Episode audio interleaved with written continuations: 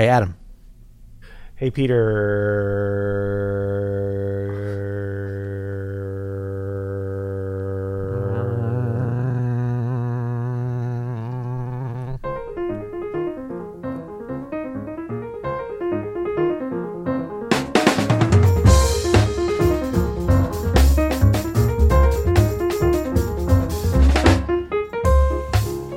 I'm Adam Maness, And I'm Peter Martin. And you're listening to the You'll Hear It podcast. Jazz explained. Explain what we were doing there, Peter. What were we doing? Well, you know what? It took me. It took me about three seconds.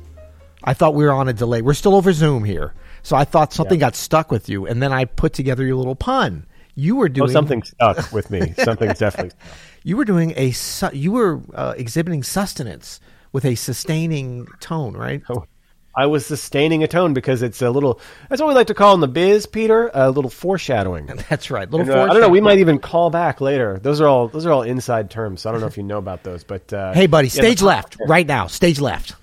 that was a little foreshadowing to uh, to our speak pipe. We got a speak pipe today. Uh, but if you if you're new to the show, first of all, where you been? Yeah. But if you don't know, we have this. No, no, uh, hold up, this- hold up, hold up. If you're new to the show, welcome, welcome in. Much love, fam. Come on, That's- that's- come on, Adam. That's much. yeah. Uh, welcome to the show. Uh, if you want to ever ask us a question about jazz piano or anything, really, practicing, career, uh, business, anything like that, you can go to you'llhearit.com and leave us what we call a speak pipe. There's a button there that says leave us a voice message. You can do that, and we will listen to your question. Well, we don't call it. We do call it a speak pipe, but that's. I mean, you make it sound like what we call uh, the speak pop speak speak pipe corporation. No, we invented that term. really invented- because I feel like we use a service called SpeakPipe.com in order to gather these things. It's the greatest, speakpipe.com, and uh, they should be thanking us for giving them so much. I mean, we've really turned it into like a brand like Kleenex, where it's like that's, That's what right. you Leave us a speak when pipe. you leave us a speak pipe. Exactly, that's what people think of. The dozens and dozens of people think of That's that listen to this show when That's they right. think of voicemails. Yeah. That's right. That's right. Um, cool. Okay, so this this one's going to be the question, and I think the topic is kind of short and sweet. So we're going to see where this is going to go, but I think it's going to be on the shorter side, not because we aren't brilliantly prepared to expound upon and to drop Oh, yeah. knowledge, as we would say in the biz, drop Yeah, knowledge from stage right or stage left. We've been working on this particular episode for months and months. That's right. Really doing a lot, lots of research. I actually flew to Paris for two weeks Ah. uh, to do a little bit of research on sustained pedals. So we're ready to go here. I actually rode my bike to New York so that I could pedal my way to an answer. Okay. Yeah, exactly. Like Peter's riding all over the. I mean, look at how much we're doing for our dear right. listeners. We would go to to all corners of the earth, you know, or we just listen to it and see what. All right, so this is Sam from the UK. Hi, Peter and Adam. Um, just want to say I've been loving the podcast, and I've only been listening for a couple of weeks now, but I'm absolutely hooked. Um, I was wondering if you guys could talk about the place of the sustain pedal in jazz and sort of like how to integrate it, what kind of styles, and how to use it well. Thanks, guys. Much love from England. All right, thanks for the question, Sam. The answer is it has no place in jazz. You'll hear it. Is that uh. That's our answer. Is, that, that our- yeah? You shouldn't use it in this music. No, of course not, Peter. that would be a great binary. I love binary ansers. You know what I mean? When it's like, No. should you do this? Um, yeah, I like. I'm a yes or no guy. and then no. You'll hear it. Yes or no? Um, okay, no. Of course, we should use it. I, I think that I end up sort of preaching um, against overuse of it more than underuse because that's what I hear other players doing. Not necessarily really high, high, high level players. I, I think have a good feel for it and like really honor the pedal with the attention that it deserves. Uh, but I think a lot of sort of students and intermediate players, as you're on that journey, I think what happens is you start to want to hear a certain sound, a certain resonance from the instrument, a certain like kind of perception of bigger chords, bigger sounding things. And the easiest way to sort of do that sometimes is with the pedal, and with the sustain pedal. We're talking about the one on the right. Um, and Well, but I think maybe we could talk about both the right and left pedal on this episode because I feel okay. like to what you're saying, Peter, beginners and intermediate students overuse the sustain pedal. Yeah. But advanced students overuse the uh, the left pedal that Yeah. you could call the soft pedal, but it's not actually the soft pedal. What's it called? The sostenuto or something? Uh, I thought that was the middle one. Tenuto? Tenuto, tinnitus. It's the Tenuto soft pedal. pedal? It's absolutely is the soft pedal. Pedal. Yeah, Okay. well, we always call it the soft pedal. I want to Um, get the official names here. Hold on. How do we not get this in our years of research? Crazy. You can tell we take pedaling uh, seriously. Well, no, but I mean, he's asking specifically about the sustained pedal. Una corda. Una corda. Una pedal. corda. Let's just play a una corda. I want a one corda and a doppio espresso, but just a una corda. Um, Yeah. So yeah, I think the sustain pedal is something that, in a way, beginners overuse it, but it's really more of an advanced technique to use it within jazz, especially um, to be able to hear the effects that it has. So the most basic thing about this is to be able to really listen as you're using it in different situations as you're practicing because you have to get used to what the effect is because Yep. it's such a like it's not like playing classical music where a lot of times the music tells you when to use it you still have to know how to use it but it's telling you the times to use it and presumably the times not to use it in jazz like it's kind of part of the improvisational um, flow when you want to use it to get a certain sound but if you don't understand what that sound is and then you get on the gig you're going to be mashing it down probably too often or maybe even like when you're tapping your foot and then you start hitting it i see some people do that um, and then also uh, well, go ahead. Say what you have to say about that, because then I want to get into like different gradations and a more advanced. Because it's not talking about not binary. It shouldn't be. On, it's not an on and off switch because you can do little Yeah, things any- with it, right? You know, it's funny because the better the, the better the piano is, the more expressive the piano. The the sustain pedal can become one of your your your um, most deadly weapons for expression. Like it can become your most useful tool for expressing yourself, and not just in long, languid legato passages, but even in like fast lines and stuff. But you have to know the the depth of it, the the gradation of how how it affects the sound in Yeah. the different registers. It's Yeah. different in each register too.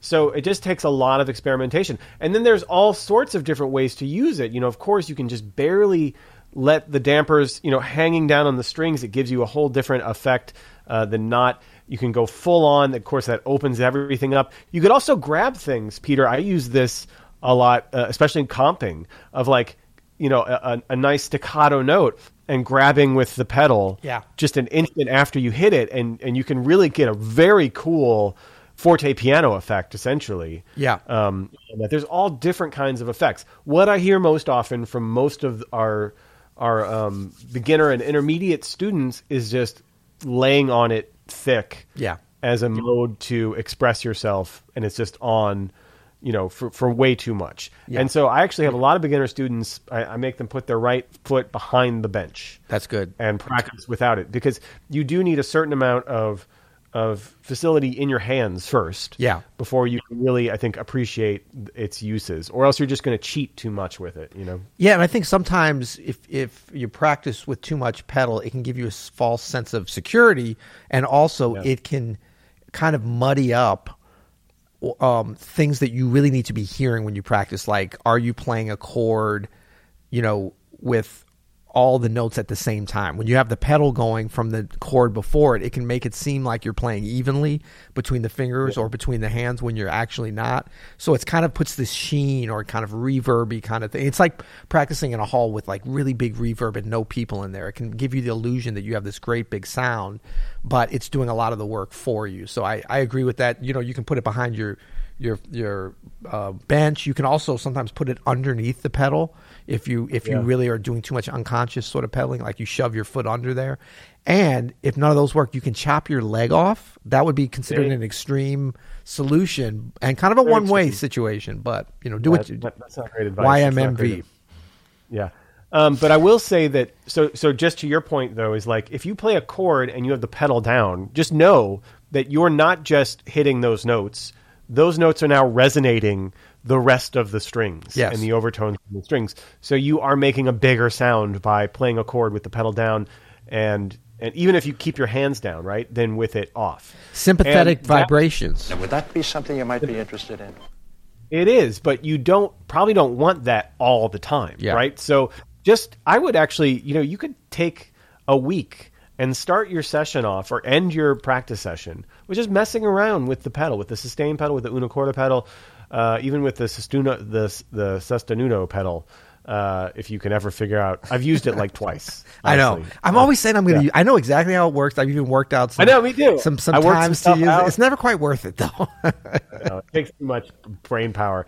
But uh, but Could you imagine but- getting to a jam session and being like, um, they're like, yeah, let's let's play um, Groovin' High. Okay, cool. Can you wait just a second? I want to check and see if this sus- sostenuto pedal is working. Everybody, be quiet a second. I'm going to be testing this out a little bit. Okay. Yeah, excuse me. Yeah, but uh, you know, it just takes messing around. If you don't have a real piano, get to a real piano because I don't think they've fully figured it out yet on these on these electronic pedals. Right, There's nothing like a, a true sustain pedal and a true una corda pedal, which maybe we could talk about next. You love uh, saying because they all- una corda, don't you? I, well, now that I'm, well, I've, I've I've been an expert on it, Peter. You're trying so to lock long. it in. I know what you're doing. You just looked it up, and now you're like, if I can say it ten times in the next ten minutes, it'll be locked and loaded. Well, you know, it's because we always call it the soft pedal here, Yeah. like colloquial, colloquially. Because that's what America. it does. That's what it does. It well, it does and it doesn't. So let's get in there. So It's like Tim Apple. pedal- It's not his name, but that's where he works. So it's like you're you're, you're getting both both best of both worlds. Tim, Timmy Apple. pedal, it actually does different things on different pianos. So on a grand piano, it shifts the keyboard and the hammers over Yeah. a few millimeters or centimeters um, to the right usually. It could be uh, you could I've played on pianos where it goes a little too far, Yeah. and starts hitting in wrong the next string. note. But there is a depth thing with this. This isn't also a binary pedal. Like you just press it all the way down Yeah. and that's one way or all the way off. It has a huge spectrum of a different sound. And I always spend a little time at the beginning with a new piano at a club or a hall getting used to the una corda. Where is the sweet spot for what I need it for? Um, it does work as a soft pedal if Yeah. you need to play softly. You can move it over. Usually that halfway, three quarters way, Peter. Yeah. You're going to find this big, beautiful bell-like but soft uh, attack, and that's where a lot of the butter and the ballads can come from. Yes, and I think that that it also it not only makes it softer because you have less um, strings being struck by the hammers, of course, um, but when you do get into those little gradients in between, you it changes the tone. It changes the so it's not just about playing softer; it's about giving you another texture and timbre. And so, especially in some ballad situations, it can be very effective to try those. And I I love your suggestion. Highly recommend that. And second that when you're checking out a piano, don't forget to check about check out. You know, you want to see how the action is. You want to see how the different registers, the evenness, um, you know, what the travel on the keys are, all those kinds of things. But also, yeah, what's the pedals like, um, and what will it let you do, and what will it not let you do, or what, what's going to be more difficult, so you don't get surprised once you get into the actual use scenario on the gig. Yeah, it's it's it can be a very useful pedal. Now, I did say more advanced students I've noticed, especially if I think they're feeling nervous or like they don't want to overplay or they're they're they're, they're somehow feeling some kind of in their head about it. They'll Yeah. put on that una corda to try to like soften the blow or Yeah. to round out the sound. It does give you a nice round sound. On some pianos, it actually makes it sound like you're playing, you know, a Steinway in 1959 or something. You know, Yeah. like has this like you're on a record all of a sudden. It can thin You know, things out too on, on some instruments, depending It can, on the room. some instruments, like I was saying on, it's different on pianos because on a on an upright piano, it doesn't work most uprights. It Yeah. doesn't work that way where it slides the keys over. It Just because that's not how the strings are laid out. It actually puts the hammers in a in a more shallow position, so Yeah. it is a much softer.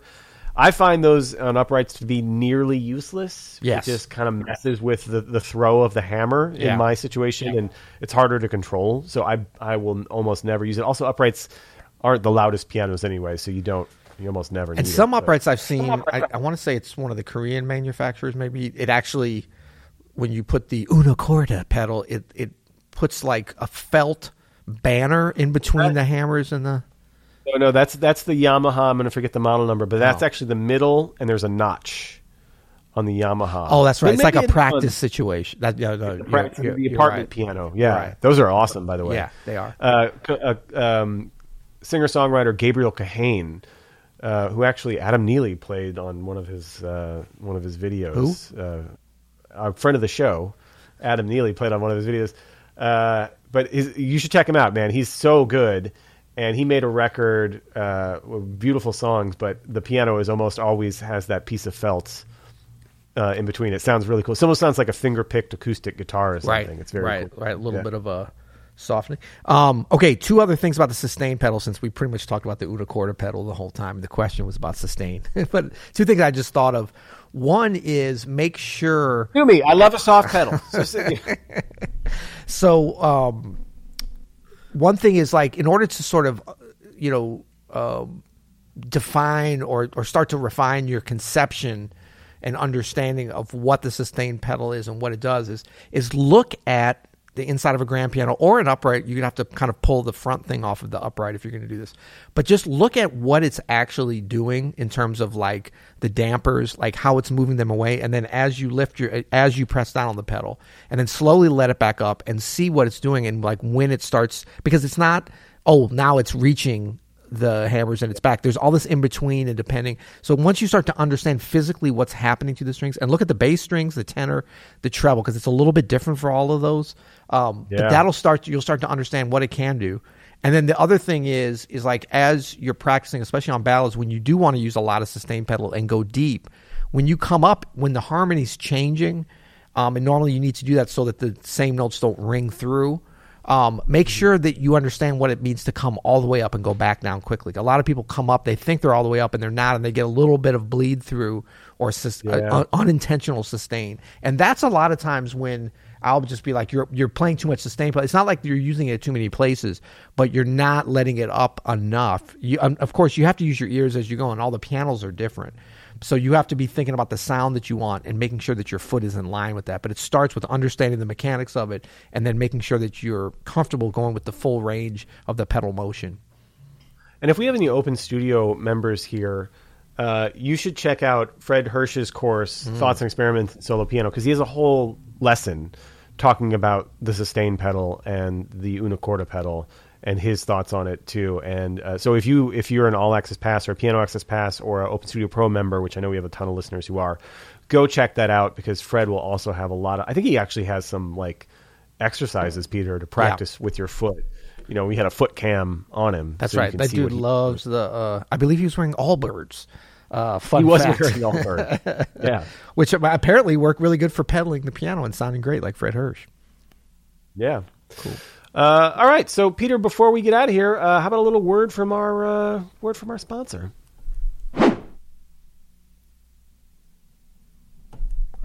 All right. Well, thank you for those words, and Adam, it's great to have you back. Um, and um, I look forward to the next episode of the You'll Hear It podcast. You know what we do? We do it all the time. Hey, you know what they should do though, Peter? You know what they should do? Who? They should leave us our listeners, our Oh, dear, Dear, listeners, dear listeners. They should leave us a rating and review. You can do that wherever you're wherever you're listening to this right now. Yes. There's likely some kind of system to leave us a seven star review. Now, on some applications, you might have to figure out how to do exactly seven stars because some uh, fascist applications only limit it to whoa, five. whoa, cat's getting Let political your- now. Fashion. Let your let your let your lights shine. Let your stars go all the way to seven. Don't be boxed in. Let your unicorn horn pierce the sky with your ratings and reviews. yeah, I love it. I love it. Yeah, don't be don't be boxed in by the corporate five star overlord. Leave us seven stars. And I like how you nice kind of go into your your stoner dope doper kind of voice when you say that corporate. I'm wearing my overload. chacos, buddy. I don't know if you saw, but I got new sandals. Awesome. All right. Well, till next time. You'll hear it.